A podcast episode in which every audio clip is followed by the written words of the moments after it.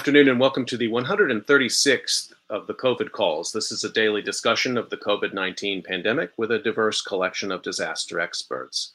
My name is Scott Gabriel Knowles. I'm a historian of disasters at Drexel University in Philadelphia. Today I speak with disaster research polymath Ilan Kelman about COVID 19 and disaster diplomacy. Just a reminder you can catch COVID Calls live every weekday at 5 p.m. Eastern Time on YouTube. Just go to the COVID Calls YouTube channel to watch. You can also watch COVID Calls on Facebook Live and on Periscope. You can hear COVID Calls anytime, recorded as podcasts on Spotify, iTunes, Podbean, or anywhere you get podcasts. You can also keep up with COVID Calls via Twitter using the handle at US of Disaster or at COVID Calls. Please do help spread the word and send suggestions for future guests and topics, and please feel free to suggest yourself as a future guest.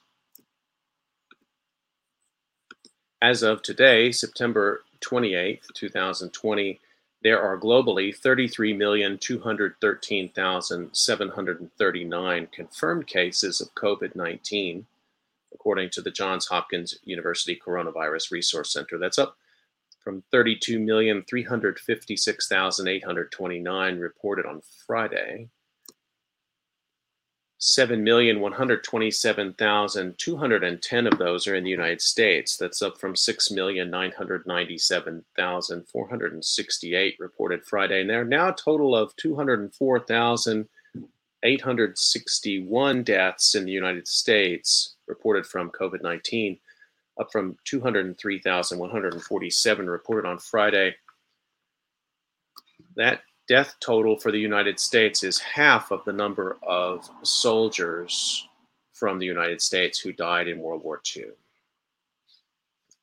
As a way to bring some humanity to the numbers, I've been reading a life story or a story of advocacy for those impacted by the pandemic. I'd like to continue that now. The headline Yukio Okamoto, diplomat who nurtured Japan's U.S. ties, dies at 74. This appeared in the New York Times by Ben Dooley on May 8th.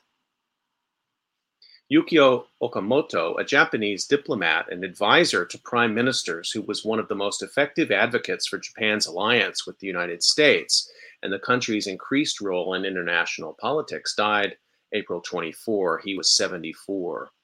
Mr. Okamoto, a native of Kanagawa Prefecture, died in a Tokyo hospital of pneumonia brought on by the novel coronavirus, his office said. Urbane, with a precise command of English, Mr. Okamoto helped steer the American Japanese relationship through some of its most difficult times.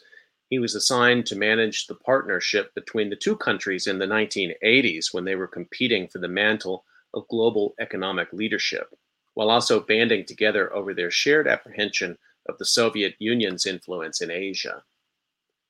In 1991, Mr. Okamoto took the rare step of leaving his job at Japan's foreign ministry to start his own consulting firm, going on to serve on numerous corporate boards. But the Japanese government would not let him go. Over the decades, the country's prime ministers called on him to use his deep reservoir of knowledge about the United States and close relationships with his American counterparts to help navigate some of the most sensitive issues affecting the country's relationship, from the disposition of a U.S. Marine base in Okinawa to the handling of the 70th anniversary of World War II. Even after his career as a diplomat officially ended, Mr. Okamoto continued to serve as one of Japan's most capable champions. He articulated the country's politics and policies through private discussions and meetings, public lectures, and countless appearances in the media, including in the pages of the New York Times. At home, he was a well known commentator and author, publishing regular columns and writing and contributing to numerous books on politics. At the time of his death, he was working on a book that he hoped would pass on his knowledge of and enthusiasm for the US Japan alliance to the next generation. Along the way, the refined but approachable former diplomat won friends and admirers from across the political spectrum. While Yukio stood out for his policy entrepreneurship, it was his humanity that drew people from so many different fields into lifelong friendships with him. Michael Green and Kurt Campbell, both of whom worked with Mr. Okamoto in high level American policy positions, wrote in a statement on the website of the Center for Strategic and International Studies in Washington. Those working on US Japan relations today will want to remember and take some inspiration from the fact that our alliance was ultimately forged not by the impersonal forces of history, but by men and women like Yukio Okamoto.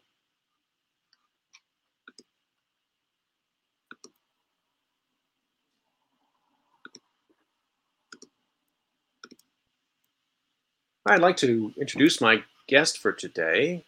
Conversation I've really look, been looking forward to. Let me introduce Ilan Kelman. He's professor of disasters and health at University College London in England, and a professor too at the University of Agder, Kristiansand, Norway.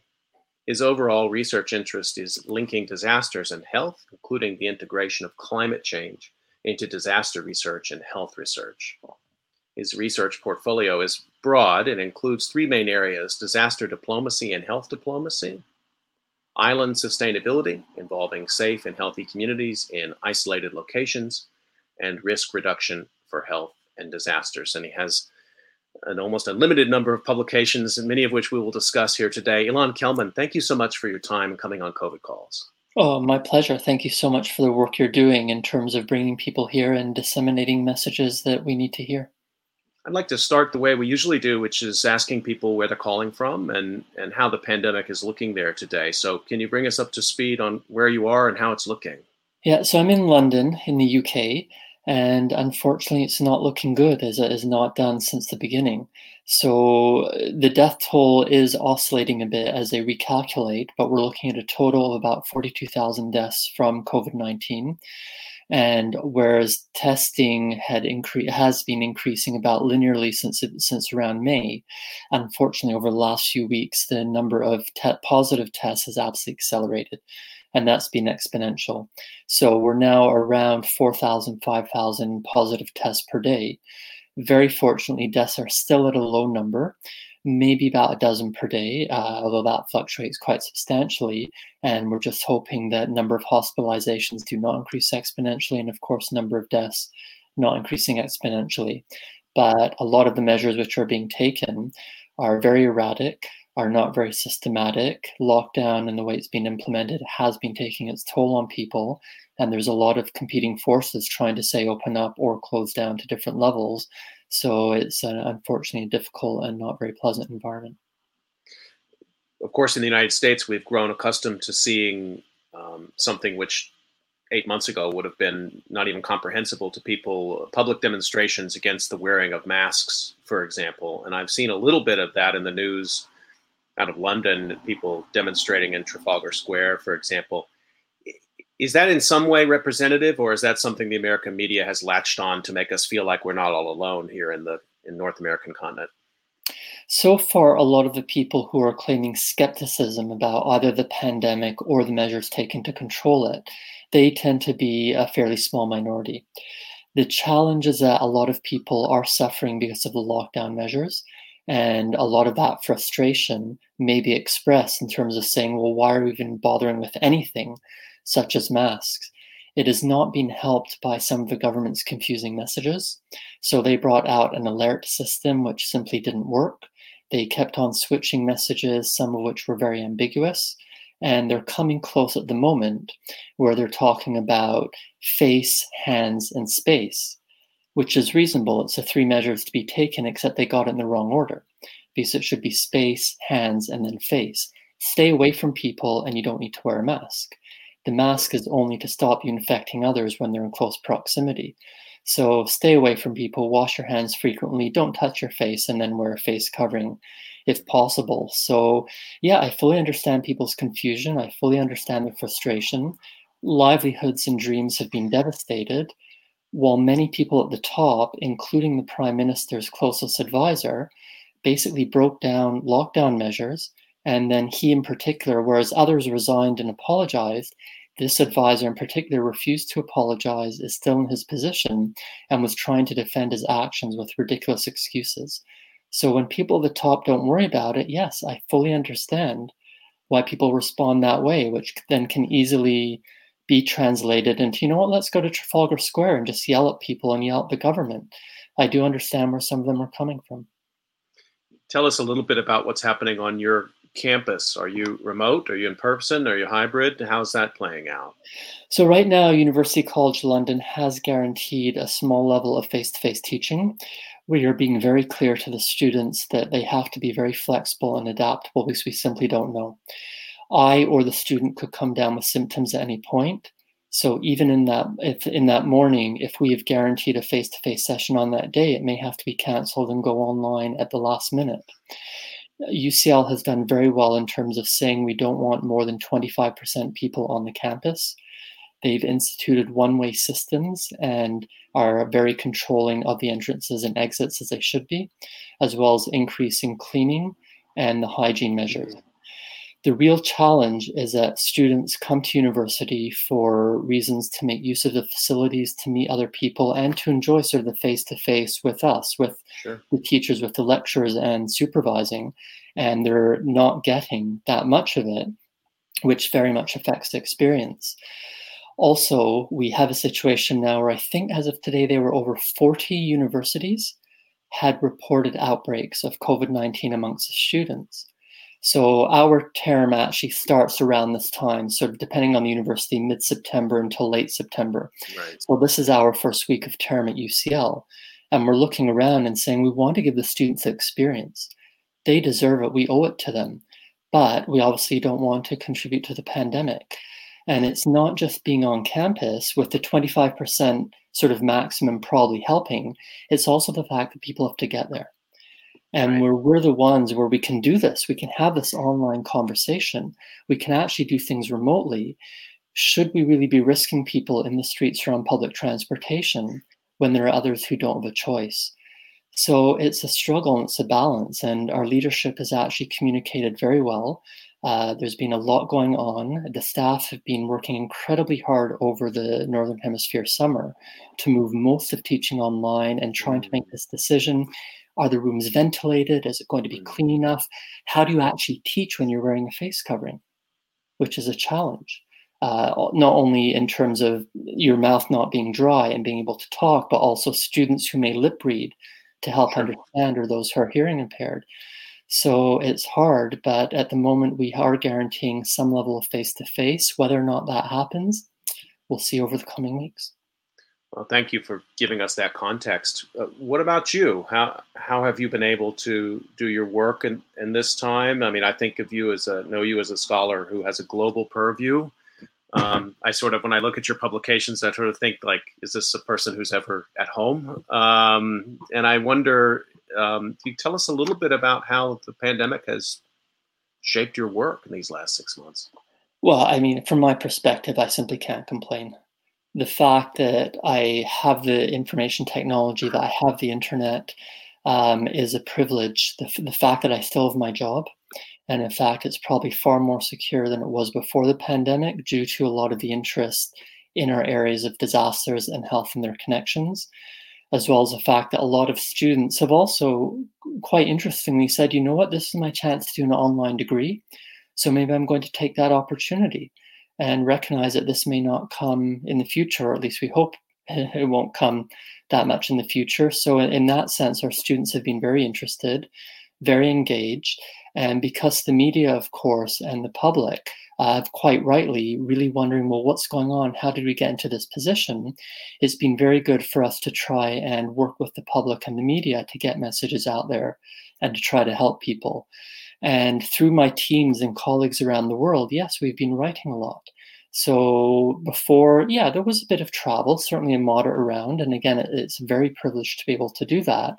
But to get that level of publications and the messages out to different venues, not just academic, we have to be in front of our computer. We have to be sitting here. So again, from my perspective, it's that privilege, it's that opportunity to say I need to experiment with teaching, I need to experiment with different ways of communicating and of writing and of speaking as we are doing right now. Um, but the fact that I do have my job, that I have a very good home working environment, that I can order whatever groceries or anything I need online. And if the cost is a bit more, it's not an issue for me because I'm not living paycheck to paycheck. So it is just incredible when I think about the opportunities and options I have compared to the majority of the population who are just severely, severely hurting. And that's so hard when we know that we knew that so much was preventable. And those who have far more power, resources, and opportunities than us simply did not do what they were mandated to do. Well, you you're not the only scholar I've talked to on COVID calls who's had a book come out in the middle of this. Um, I think your newest book, um, Disaster by Choice, came out early in. Did it come out in February? Came so it came out in February, yeah. Okay, so right on the verge of things, and um, that means that whatever activities you would. I talked with Andy Horowitz, who is a historian at Tulane, and his book about Katrina had come out, and and of course, uh, there is usually a bit of travel and public speaking that goes along with these books because we spend years working on them, and then we want to engage, come out of the cave and engage with people. Um, like Andy, you've been in a situation of probably having to do a lot of sort of Zoom discussion about the about the book, and so let's let's do that now. I'd like to find out a little bit about the project, and I know um, you know a little bit about it, and I know that you're one of the scholars who has taken head on the concept of the natural disaster and forced us to to rethink that. And so I wonder if you can just tell us a little bit about the project and some of the cases that you work on in it and, and why you have such a big beef with natural disaster. And let's talk about it. Yeah, absolutely. So yes, here's a sort of copy of the book for people to take a look at. And it came out at the end of February. So I was able to do the launch in person in Oxford. And then everything else after that was cancelled. But from my perspective, no complaints, no concern. I mean, having a couple of book appearances, um, not be in person compared to what everyone else is going through, it's completely irrelevant. And again, because people were so interested in, well, was the pandemic a natural disaster? How could this happen when we had this knowledge? I've been doing so many of these online venues. We even did one sort of seminar via Twitter, sending out a lot of tweets, getting people to respond. And whereas you might get 40, 100 people in the room for something in person, we've had double that, triple that in online venues and people who would not be able to travel to the UK or the other places for these book events. So again, it's a privilege, and I just hope that the messages are letting people know what we should have done, but also what we should be doing now in terms of the future, which comes right back to this issue of why disasters are not natural. Mm. Because the environment does what it does. I mean, the environment is not out there being evil or uh, malevolent trying to kill us. And a lot of what the environment provides, whether it's a hurricane giving water resources or faults, seismic faults, actually permitting water to percolate to the surface in the desert, or volcanic ash and floods giving fertile land, helps us. So, what the environment does, often called environmental hazards, simply cannot be the disaster. Some people can deal with it, some people can't. Same way that, you know, the pandemic has affected me, as it has all of us, but how can I complain? Whereas other people, their entire life's work has been wiped out. So people have different levels of power, resources, opportunities, and choices. And it's how we deal with it collectively that determines what the disaster is and is not. So it's not nature, it's not natural. So we shouldn't be calling them natural disasters. They're simply disasters. So let's talk about the choice dimension then. What are the different scales and frameworks that we think about choice. I mean, land use obviously being one, or systems government that we put into place. Even, I suppose, the the choice to not see poverty itself is a, is a way of choosing. Can can you say a little bit about that that word because it's a powerful word? Yeah, and it's certainly one which has generated a lot of very legitimate discussion. Who chooses, and why do they choose? So we know that disasters come from these vulnerabilities, not from the environment, not from the hazards. We know that these vulnerabilities are created by the systems of power. And typically, people who are most vulnerable are the ones who have the least choice regarding their vulnerabilities. So, someone, some system, some collective, some individuals are making these choices to create and perpetuate vulnerabilities and not to admit what disasters are, not to admit their causes, not to deal with them. So, whether it's that individual saying, you know what, oh, this is a beautiful river view or a beautiful ocean view, and the house is only $2 million, so I might as well take it. They're making a very individual choice to put themselves in the floodplain. They can afford it. Maybe they have insurance, maybe they don't. But they're still making that choice, which then ripples out and affects other people's behavior and other people's options. We can contrast that to, say, people working in flood farming, subsistence farming, and then a country funded by international consortia builds a dam upstream and just completely removes their livelihoods. It may also be that they're then forced to uh, work someone else's land, so it's no longer their own land. They're dependent on that landlord for wages, and they're still living in a floodplain without fully understanding the flood. So then something happens upstream, the dam releases water, they're not used to the regular cycles, they're not really attuned to the natural flood cycle, and so they do get flooded, they lose everything they have. They cannot go to work on someone else's land, so they don't get their days of wages. So who's making those choices? And ultimately, it's about saying that it's really these systemic, systematic approaches to power, resource allocation, and how we treat people, which ultimately causes and continues the vulnerabilities, which then create the disasters. So, what we want to try and do is rebalance that hmm. to ensure that people do have the choices. And yeah, if you have $2 million and you put it into a house uh, in a floodplain or in a seismic zone without any earthquake resistance measures, measures, you're making a choice. What I would rather do is ensure that everyone has these options and we change disaster by choice to no disaster by choice. One of the things in the United States um, it, is that, you know, over certainly the 19th and into the 20th century, problem like a flood floodplain management, for example, or wildland fire management, a, a lot of that moved into the realm of expertise, and in, in some cases, pretty esoteric expertise, as, as we might wish it to.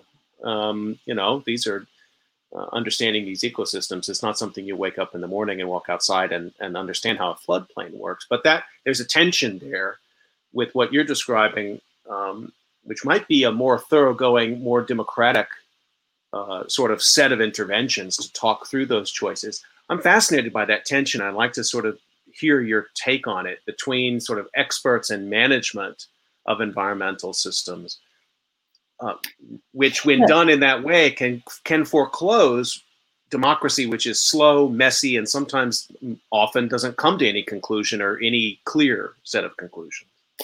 To me, it's always a balance. I have learned so much from taxi drivers. On the other hand, I've also learned so much from professors and from people with PhDs. So it's really to me about exchanging and about always learning and always teaching. I find that when people call me an expert, I sort of think, well, hang on a minute, you know, be careful there because there's so much yeah. I don't know and there's so much that I have to learn. So we can certainly discuss and see where I do know things, but we also have to be careful because I make mistakes. And I think that what we have very much lost in, in, part of the separation that you're talking about, we've lost the ability to say, I'm sorry, I was wrong, but you know, I've learned something I've, and I've improved. And also, you know what? I didn't understand that. And, I didn't really communicate it well. So let me try and do better. A lot of what we what we see today, which including sort of our early discussion regarding the face coverings, is people not even being willing to discuss. Mm. And in terms of trying to advocate, we're not really advocating for science based policy. It's more about evidence based policy because science is a process and it's a continual process. How can we simply admit what we do know and what we don't know, what may happen or what may not happen, and try and say, well, we can agree to disagree, but here's a way forward. So when we do sort of create these experts and then create our own bubbles and put ourselves on pedestals, we are absolutely creating as much of a problem as those who say, well, I don't listen to the news and I just get all my information from, from what my bubble is posting in Facebook. And those can be equally dangerous. So when we talk about the wildfires that have recently hit the west coast of the US, there's been so much discourse about climate change caused this disaster. But climate change has influenced the fires, as have human activities other than climate change. The actual disaster is putting ourselves in fire prone ecosystems without considering the fact that we might burn. And trying to engage in that discourse often does lead to as much hostility as trying to tackle or trying to uh, converse with the people who do not accept that humans are, are influencing the climate. And it's amazing the number of times when I sort of say, I'm curious where you get your information, and I get no response. Right. Or people say, I don't believe what you're saying. And I say, okay, well, here's 20 scientific references. And, there's, and their reply is, I don't have time to read those. So I think what we're really struggling with is how do we avoid ourselves being arrogant? How do we avoid ourselves adding to the conflict in the discourse? And even earlier, I just sort of used the words tackle and then I changed that to converse. So I have to change mm-hmm. the, my, the way I'm thinking sure. and really try and say, why do you think that way? Where are you getting your information? What would change your mind? And how can we actually be scientifically precise and accurate? Ensure that evidence goes into our decisions and our policies, but recognize that the public, the so called non experts, those without a scientific background, have a very legitimate say. And it's up to us to meet them on their own terms. One other concern is also how much we, and you alluded to this, is how much we really separate ourselves from nature, which is not necessarily bad. You know, I'm perfectly comfortable here, not having the wind howling as we're speaking, not being cold. But it does mean that, as you say, I walk out, look at the sky, and I don't necessarily know what the weather is going to be during the day. Whereas that flood farmer, who I mentioned earlier, understands the soil, the river, the plants, the sky, the wind far, far better than I ever could. And same with people in forests. You know, you build your house in the forest, you think, oh, the trees are nice, um, but you don't realize that it's a burnable ecosystem. And the ecosystem exists because it burns. So suddenly there's a spark 40 kilometers away, and you think, oh, it's only that far away, not realizing that that's nothing for a wildfire because we've created that separation. So again, for me, it's balance. How can I survive the cold winters and the hot, humid summers without being affected, while still being able to respond to the environment and understanding what the weather is on that day? It's hard, and we've a long way to go. It seems like there's uh, a great deal of of education and a lot more information that needs to be in the space of deliberation that you're that you're describing. And again, a lot of times that information is either locked up in expertise or it's locked up by design because certain interests don't want you to know how frequently it floods in this place or how frequent a, fly, a fire might be in, in this particular canyon or whatever that may be. I, I have those those concerns. I'm, sort of curious what you think are the right methods or venues to bring a greater amount of participation and a greater amount of transparency into this sort of broader this broader discussion.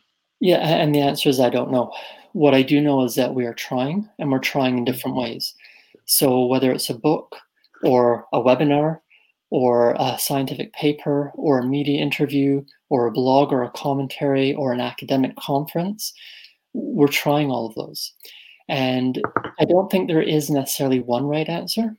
I don't really see that sort of one size fits all There's a perfect way to do it. So there are certain elements that go into it. And for me, it's about diversity of communication. So, absolutely, I want to write scientific papers and books. And I want to do blogs, commentaries, and media interviews. I want to be standing up in front of a classroom or virtual classroom, but also talking to the public and talking to my peers to learn from everyone. So for me, it's about a variety, a diversity of different communication approaches, seeing what messages work, what people respond to, where I err, and then try and improve. That's for me, that's certainly one element. The other element is diversity. So certainly over the past 10 years, I've perhaps been on half a dozen all male panels where we have four or five people there. And you kind of think, well, hang on a minute, what's going on here? Because this shouldn't happen. And so we're now trying very actively to say, yeah. are we respecting different viewpoints? Are we taking different approaches? And it's, of course, not just about men, women, it's a whole field of different um, aspects of people. And they're, whether they're disciplines or nationalities or different abilities or ethnicities, races, uh, to try and ensure that we have that variety of perspectives.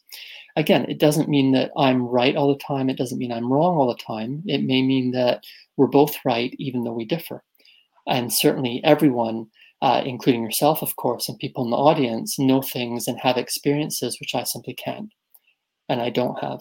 So for me, it's diversity in these different ways. Mm-hmm. And it's also saying that nothing is static. So we have had certain backlashes over recent years against so called experts, so called expertise. I don't understand where that came from. I don't know how to solve it.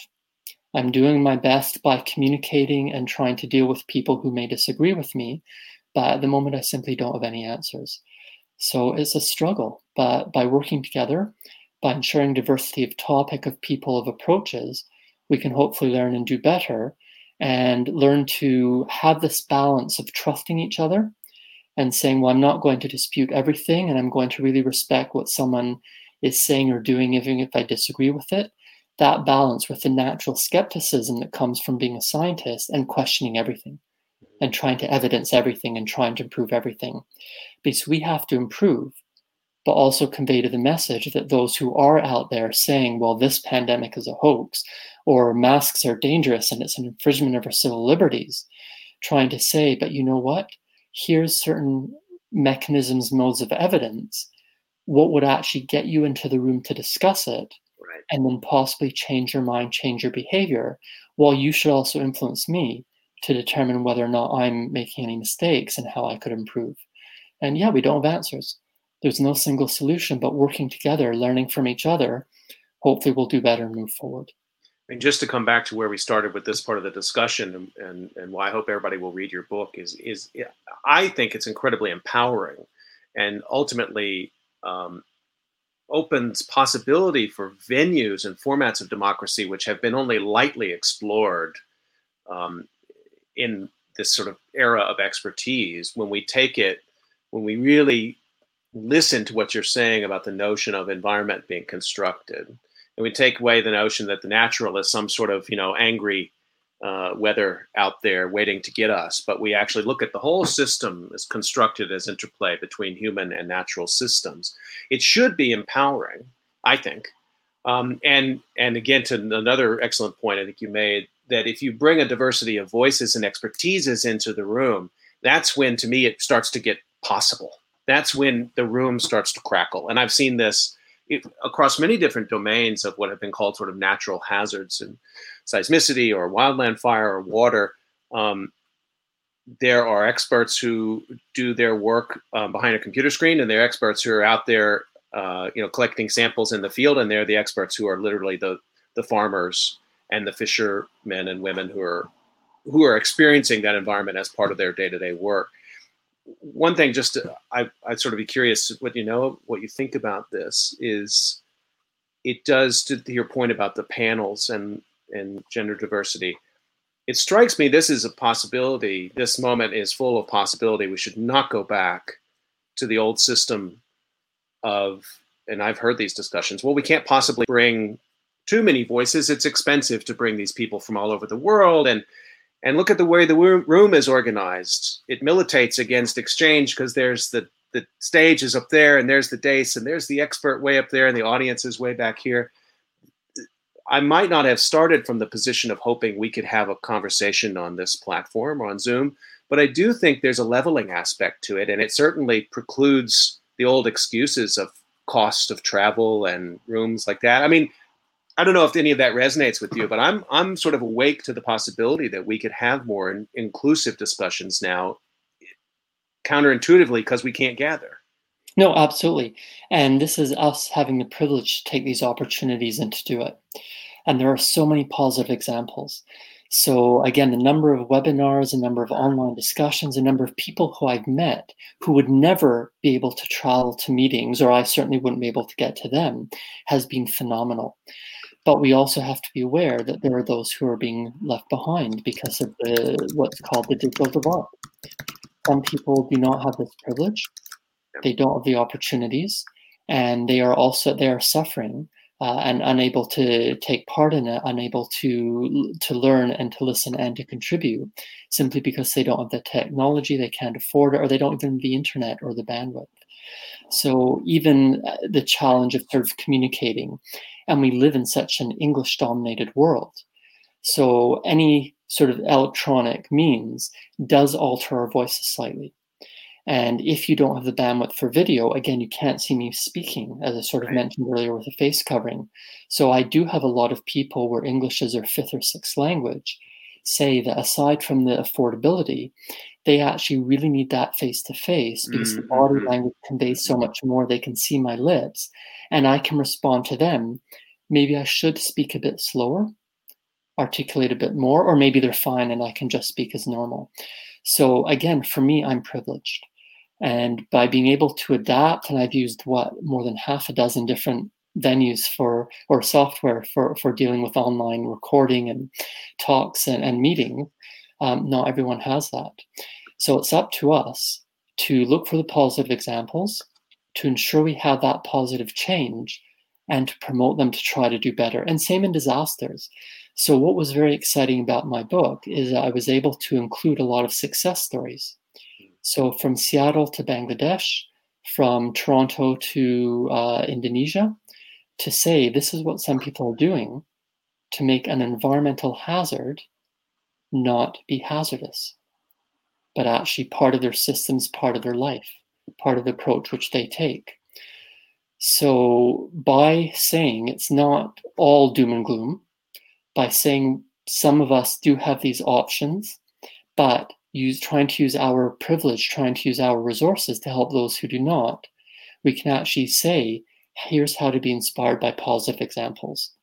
Don't get completely distracted because all the places I mm-hmm. mentioned still have issues we can always improve, but it's not all bad. So let's learn and try to do better while always trying to achieve a balance, whether it's the digital divide or ensuring a hurricane does not become a hurricane disaster.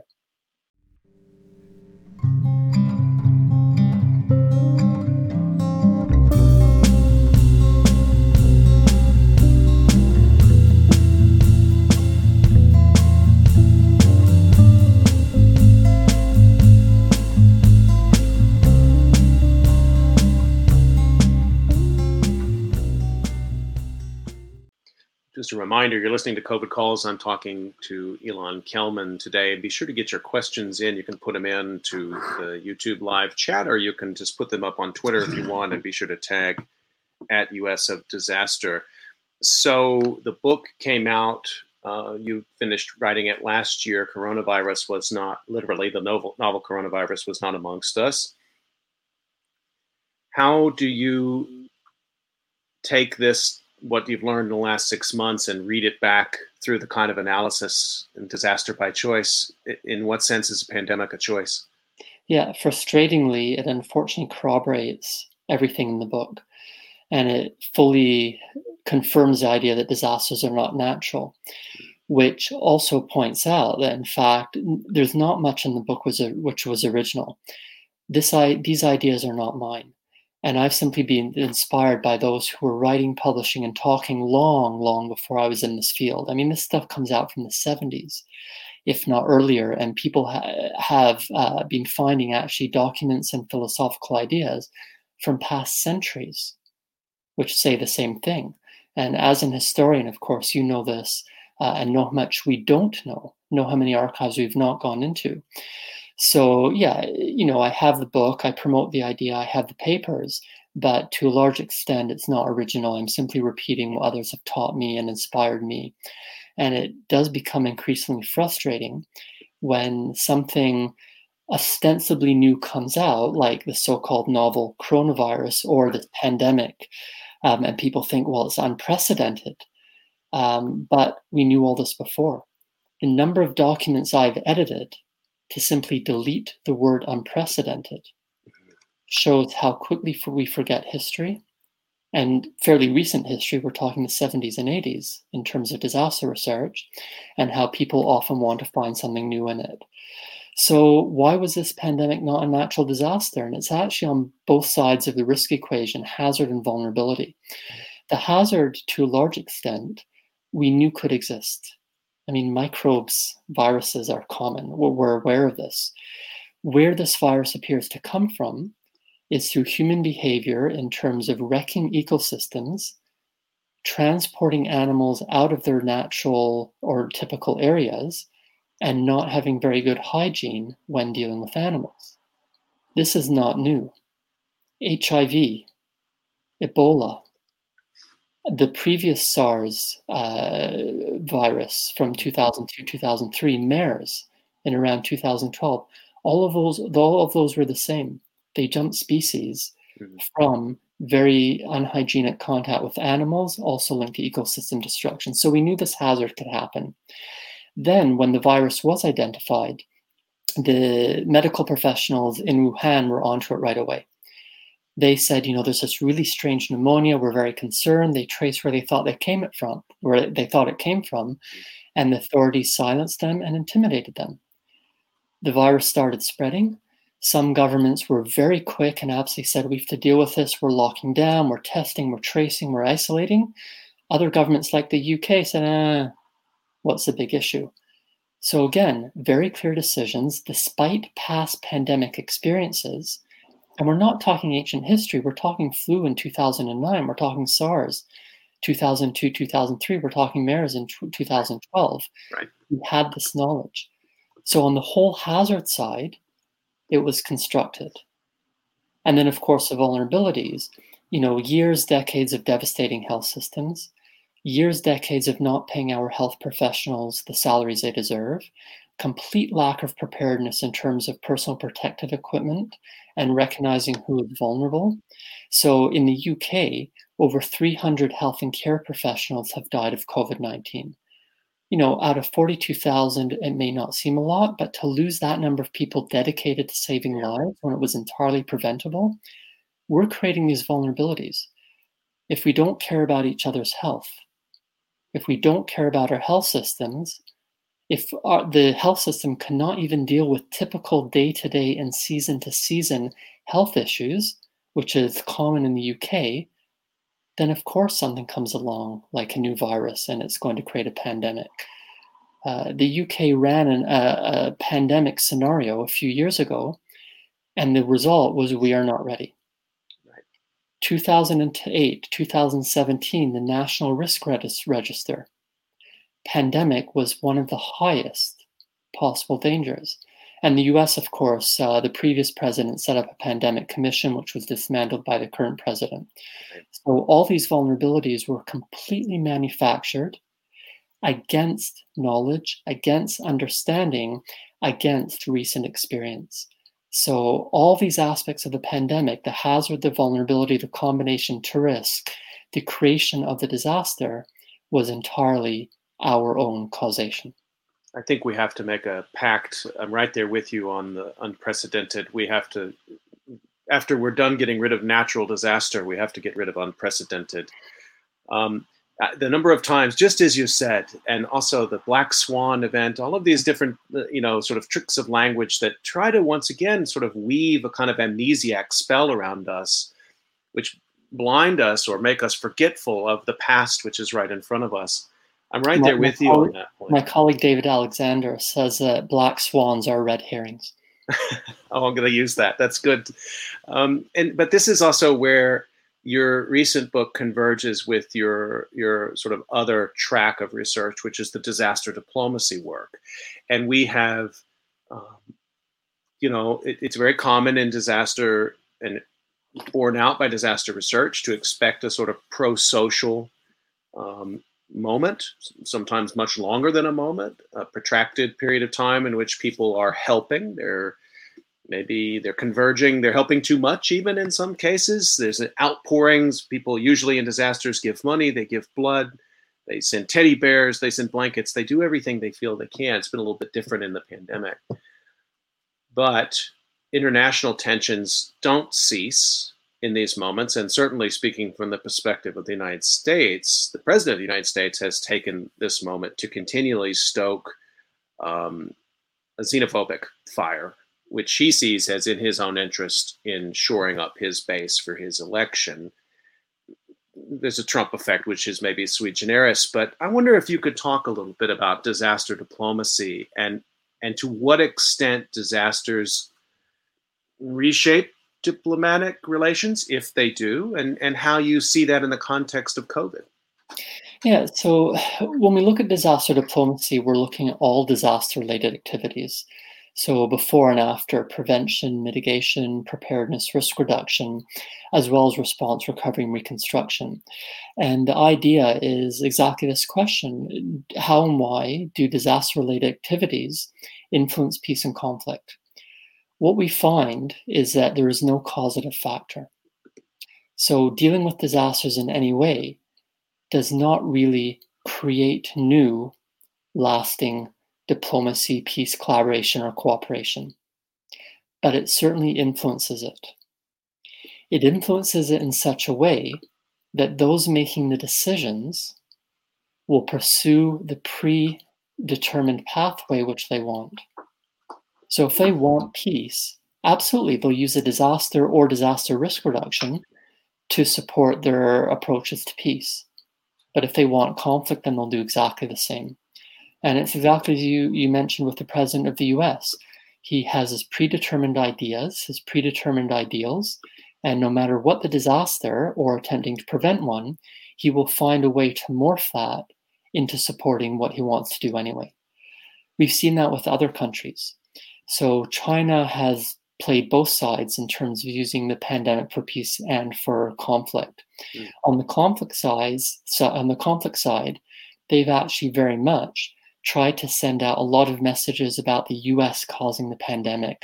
Right. And there was uh, all these ridiculous exchanges and war, war, sort of wars of words between the Chinese and American governments, which is exactly continuing the on again, off again relationship which the two countries have had under the current American president. Conversely, China has very much sent a lot of medical equipment, which some people will say to- is tokenism, other people will say is China helping the world, to countries which they wanted to foster and boost relations. Mm-hmm. China also has a Belt and Road Initiative, and they've been having a difficult decision amongst themselves in that they promised a certain level of vaccines to countries who have been in the Belt and Road Initiative. Now they've been thinking, well, should they join the international initiative of COVAX, which promises equitable distribution of vaccines, or can they do both? Actually join COVAX internationally while favoring their Belt and Road Initiative countries. So again, they had the Belt and Road Initiative before. They've been doing all sorts of things trying to get their influence, and coronavirus vaccine is just one other way of doing it. So, what we are seeing is that all the aspects from the individuals fighting over toilet paper for some bizarre reason, right up to national governments trying to make decisions about who gets vaccines. Very sadly, the fundamental disaster diplomacy ethos has been confirmed that disaster related activities do not create new or lasting cooperation. And that sort of speaks to the question which we have that how do I envision the operationalization of global disaster diplomacy in eras of global hazard events? And the answer is unfortunately, nothing has changed.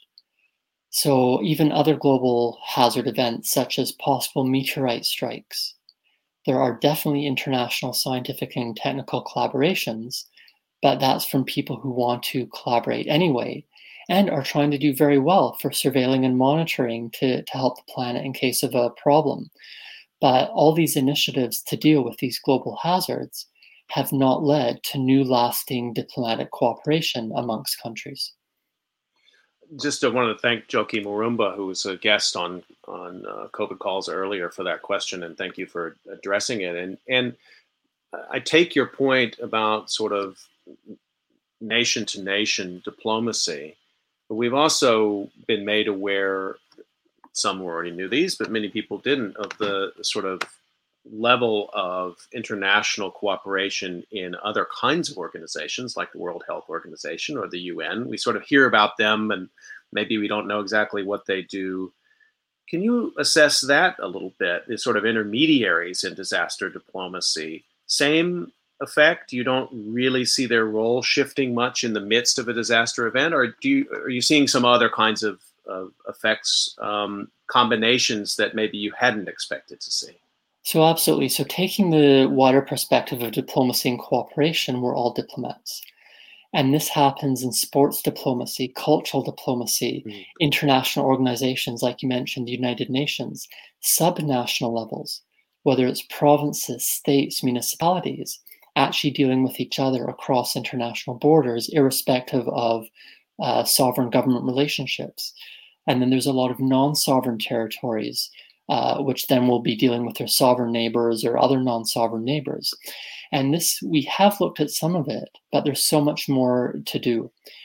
how much does the media or celebrities how much do they influence diplomacy and other people's interests in other cultures no matter what their politicians and formal diplomats are doing mm-hmm.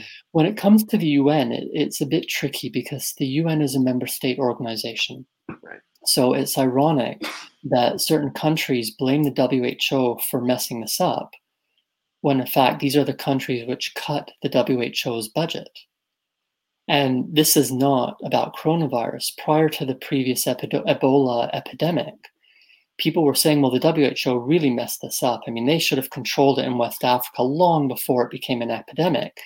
But in the previous three to five years, countries had actually completely sliced the surveillance and monitoring budget of the WHO. So a lot of people who had long expertise and who were the ones who were doing this obviously left and got other jobs. So this is sort of what we see often with the UN of member states fighting each other and then saying, well, I'm not giving you money. Oh, now it's your fault that you don't have resources. What we see at the multilateral level is often much more formal and intense sort of diplomatic dancing and diplomatic exchanges, and even at the bilateral level. And we definitely, between WHO and some of the other ones, whether it's the Security Council or General Assembly, it's simply used for political purposes. So, irrespective of the very dedicated staff, particularly the technical people who are on the ground saving lives and trying to do their best within an absolutely horrendous morass of paperwork, bureaucracy, and administration, the organizations themselves are not really set up to create new cooperation or diplomacy. But at the individual level, of course, it happens. And one of my PhD students, Patricia Duda, has really pushed forward disaster diplomacy theory and practice quite substantively by looking at informal diplomacy. Hmm. What I don't know and what we need to investigate is in the halls of Geneva or New York, or in the field camps within the Ebola epidemic or the coronavirus hotspots, are the UN bureaucrats and the UN technical experts forging these informal links which then scale up, ripple out in order to get things done. We know that it has happened in previous disaster diplomacy case studies. Hmm. We know that individuals, grassroots, media, people with and without resources, religious leaders, business leaders have achieved a lot. How much has been formal or informal, um, or along the continuum of formality and informality? We don't know. We need to investigate it. Whether or not celebrity diplomacy or sports diplomacy can then filter much more into disaster diplomacy, we don't know. So, all the case studies that we have at multiple levels of diplomacy right now show no success in disaster related diplomacy.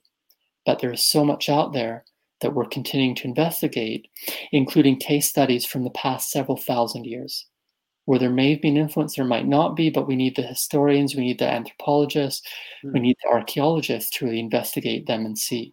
So, yeah, join us. You can see a lot on disasterdiplomacy.org. You have a lot of my contact details. If you want to try and disprove our current disaster diplomacy conclusion, please do so. Because we need to show how we can work together to help humanity. And if seeing almost a million people dying in a global disaster does not bring us together, yeah. then how are we going to do that in order to generate hope and inspiration so that we do actually come together before the disaster happens? I'm so impressed by what you're. Uh, first of all, when you talk about going back a thousand years, my historian head starts to tingle. Uh, I think about the possibilities of those of those cases and pushing simultaneously on the concept of diplomacy and disaster and pushing it temporally in useful ways. I'm also impressed with the scale and I've been thinking a lot about this in terms of the IPCC and climate change, and and what we what we might learn in combination as we think about COVID nineteen and the efforts of disaster diplomacy around climate change.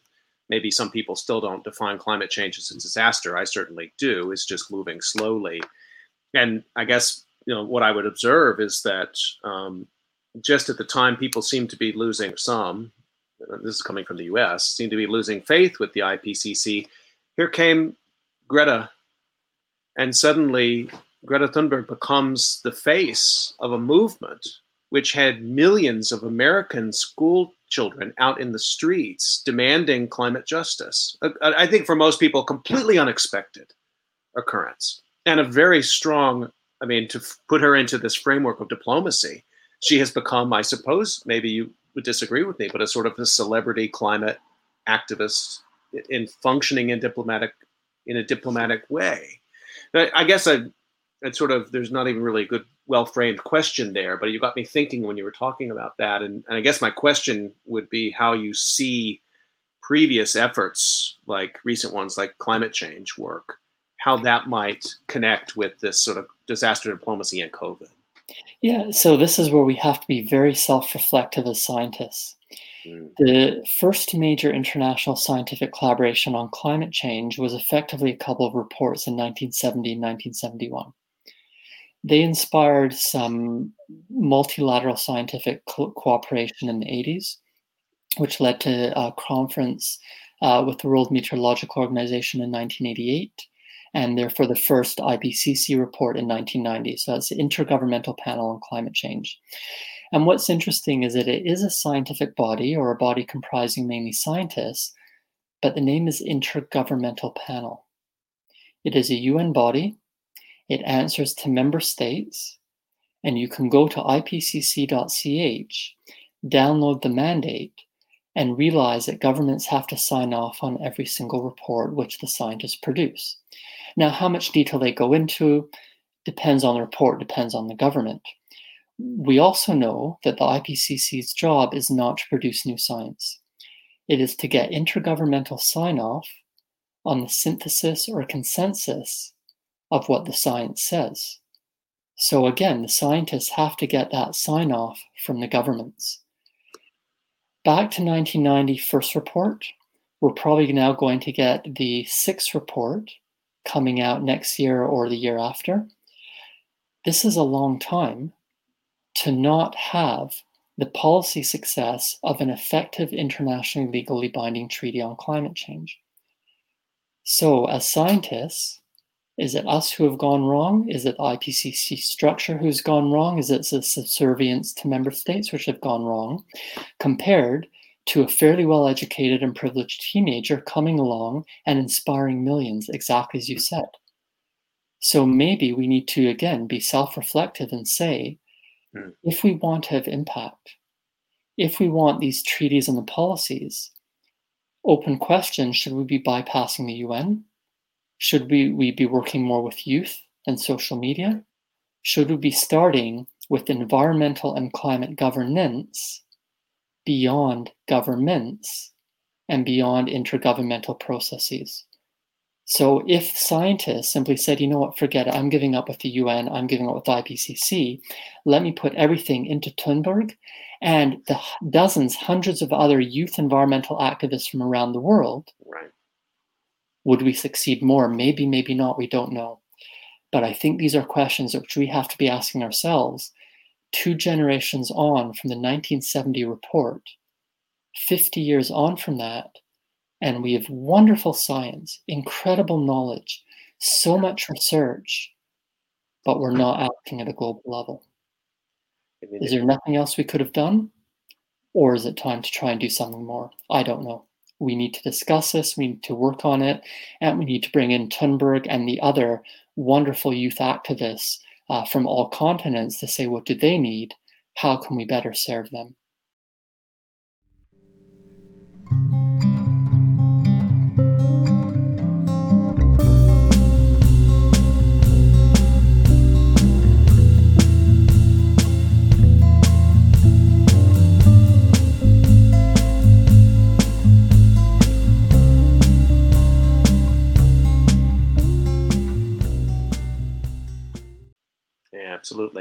Comes back to where we started our discussion with some of these tensions between experts and democracy, and and that's to that's an artificial separation. And yet, the way you've described the formation of the IPCC, in a sense, playing by all of the post-war rules, the, all of the sort of Bretton Woods rules, like we have to do this, it has to be a global initiative, inputs from around the world, very slow, and ultimately a two or three countries um, can shut things down. And then here comes this teenager breaking through. Um, I hope people will take a look at your at your research there on disasterdiplomacy.org. We're almost up on time with Ilan Kelman here on COVID calls, but please get a question in. I think we can still sneak a couple more minutes in. I know it's getting late for you there. No problem. Um, um, I wanted to ask you. So this is for the wonks who are listening, but there are disaster research wonks out there, and some regular listeners who didn't start in that way and now have become as such. And I've heard from them. You also you keep up with the research community itself. And you have a great publication out this year, which takes a look at the history and, and state of play and um, maybe future trends for disaster risk reduction research. It's too much to ask you to do to summarize all of that. But I wonder if you could speak to us a little bit, and you just outlined one, um, areas where you would really like to see more research going, where you'd like to see combinations of researchers sort of moving into space that you think have a lot of potential in this moment? I think a lot of us want to try and get people, particularly those with the power, to change what they do about disasters and how they view them. We have the knowledge, we've had it for decades. What we are really troubled by is when that knowledge is not used at the very basic level, such as using the phrase natural disaster, such as not accepting or admitting what real vulnerabilities are and that they are long term processes which create disasters, such as often regressing into a hazard focus and trying to blame changes in weather or a specific fire or a specific virus for the disaster rather than taking the broader and deeper views.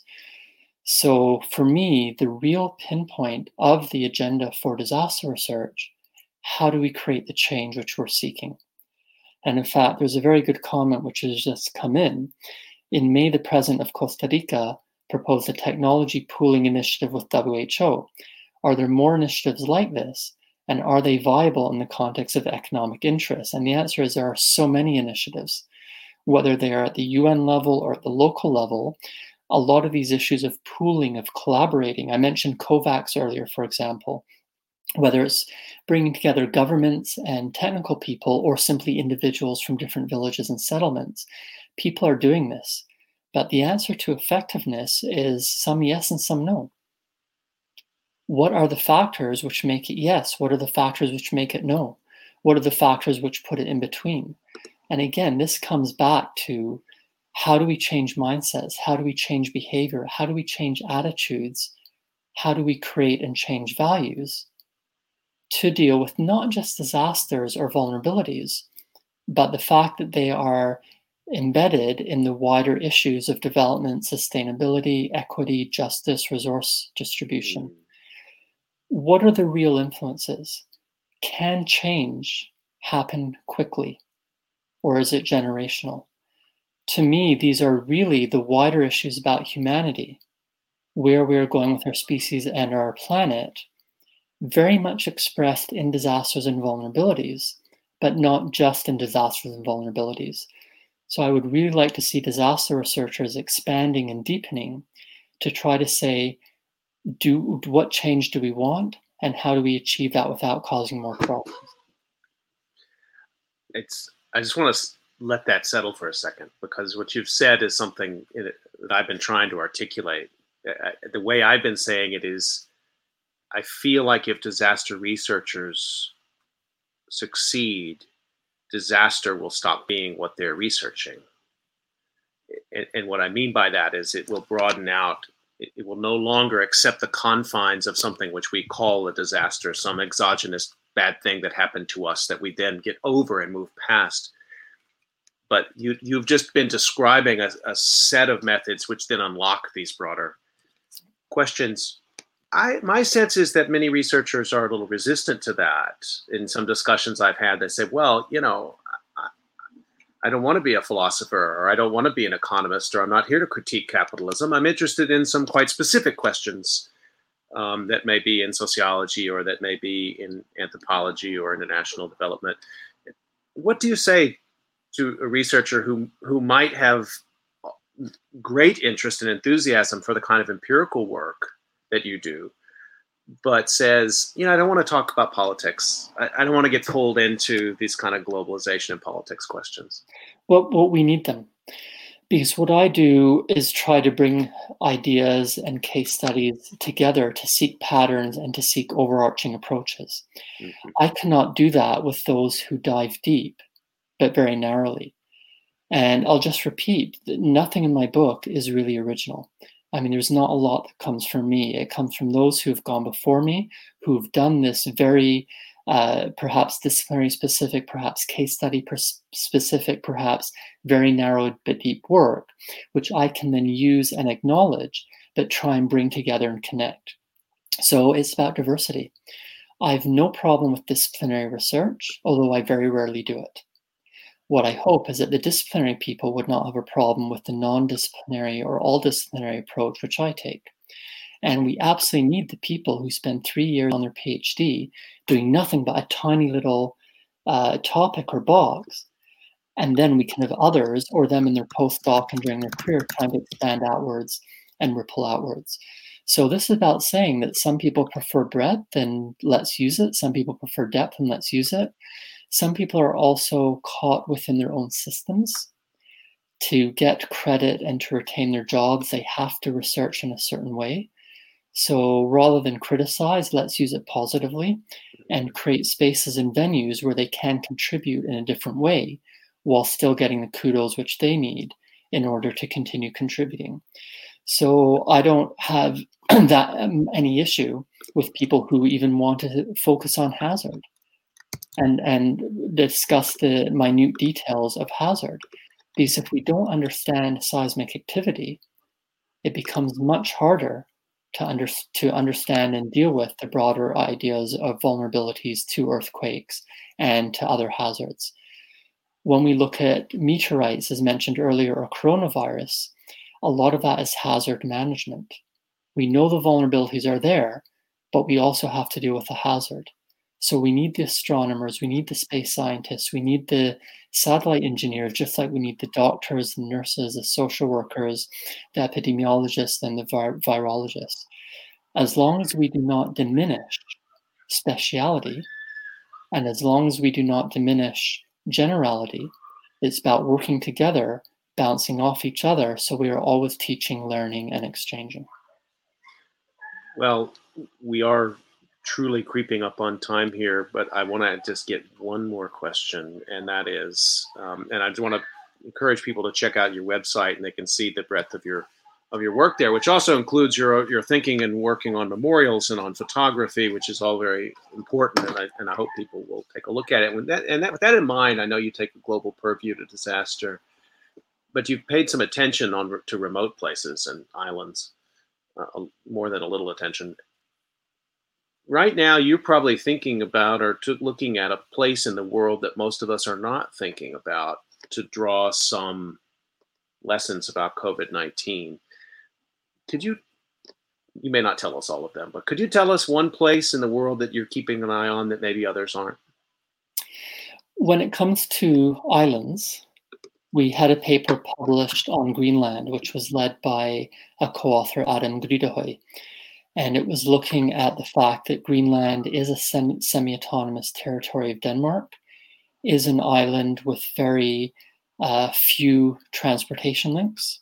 And so trying to understand local interests and the local approaches and whether or not islandness or island characteristics did contribute to the fact that they have seemed, at least at the moment, in terms of doing very well at keeping COVID 19 uh, controlled and currently out of the island.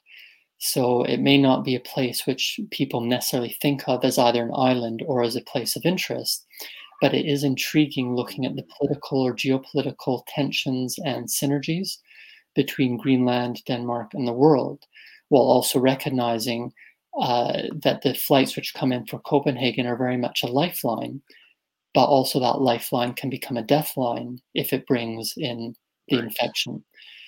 These lessons also very much bounce back to us. So it is such an honor to be able to have seen so many places and be thinking about so many of these territories, to be able to take this global purview, which you mentioned. But I also try and very much research and talk about the places where I've lived in or which uh, where I've originated. So we are doing some work on London. Very mm-hmm. important. It's about saying that yes, we can potentially talk about Tuvalu or Vanuatu or Greenland, but we also have to bring those lessons to London so that we do better here and across the UK.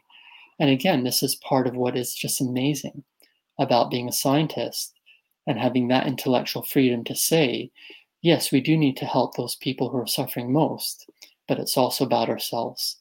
And why would I dictate to anyone what they should do or what their government should have done if I'm not doing the same for myself, for my own governments, and for my own location?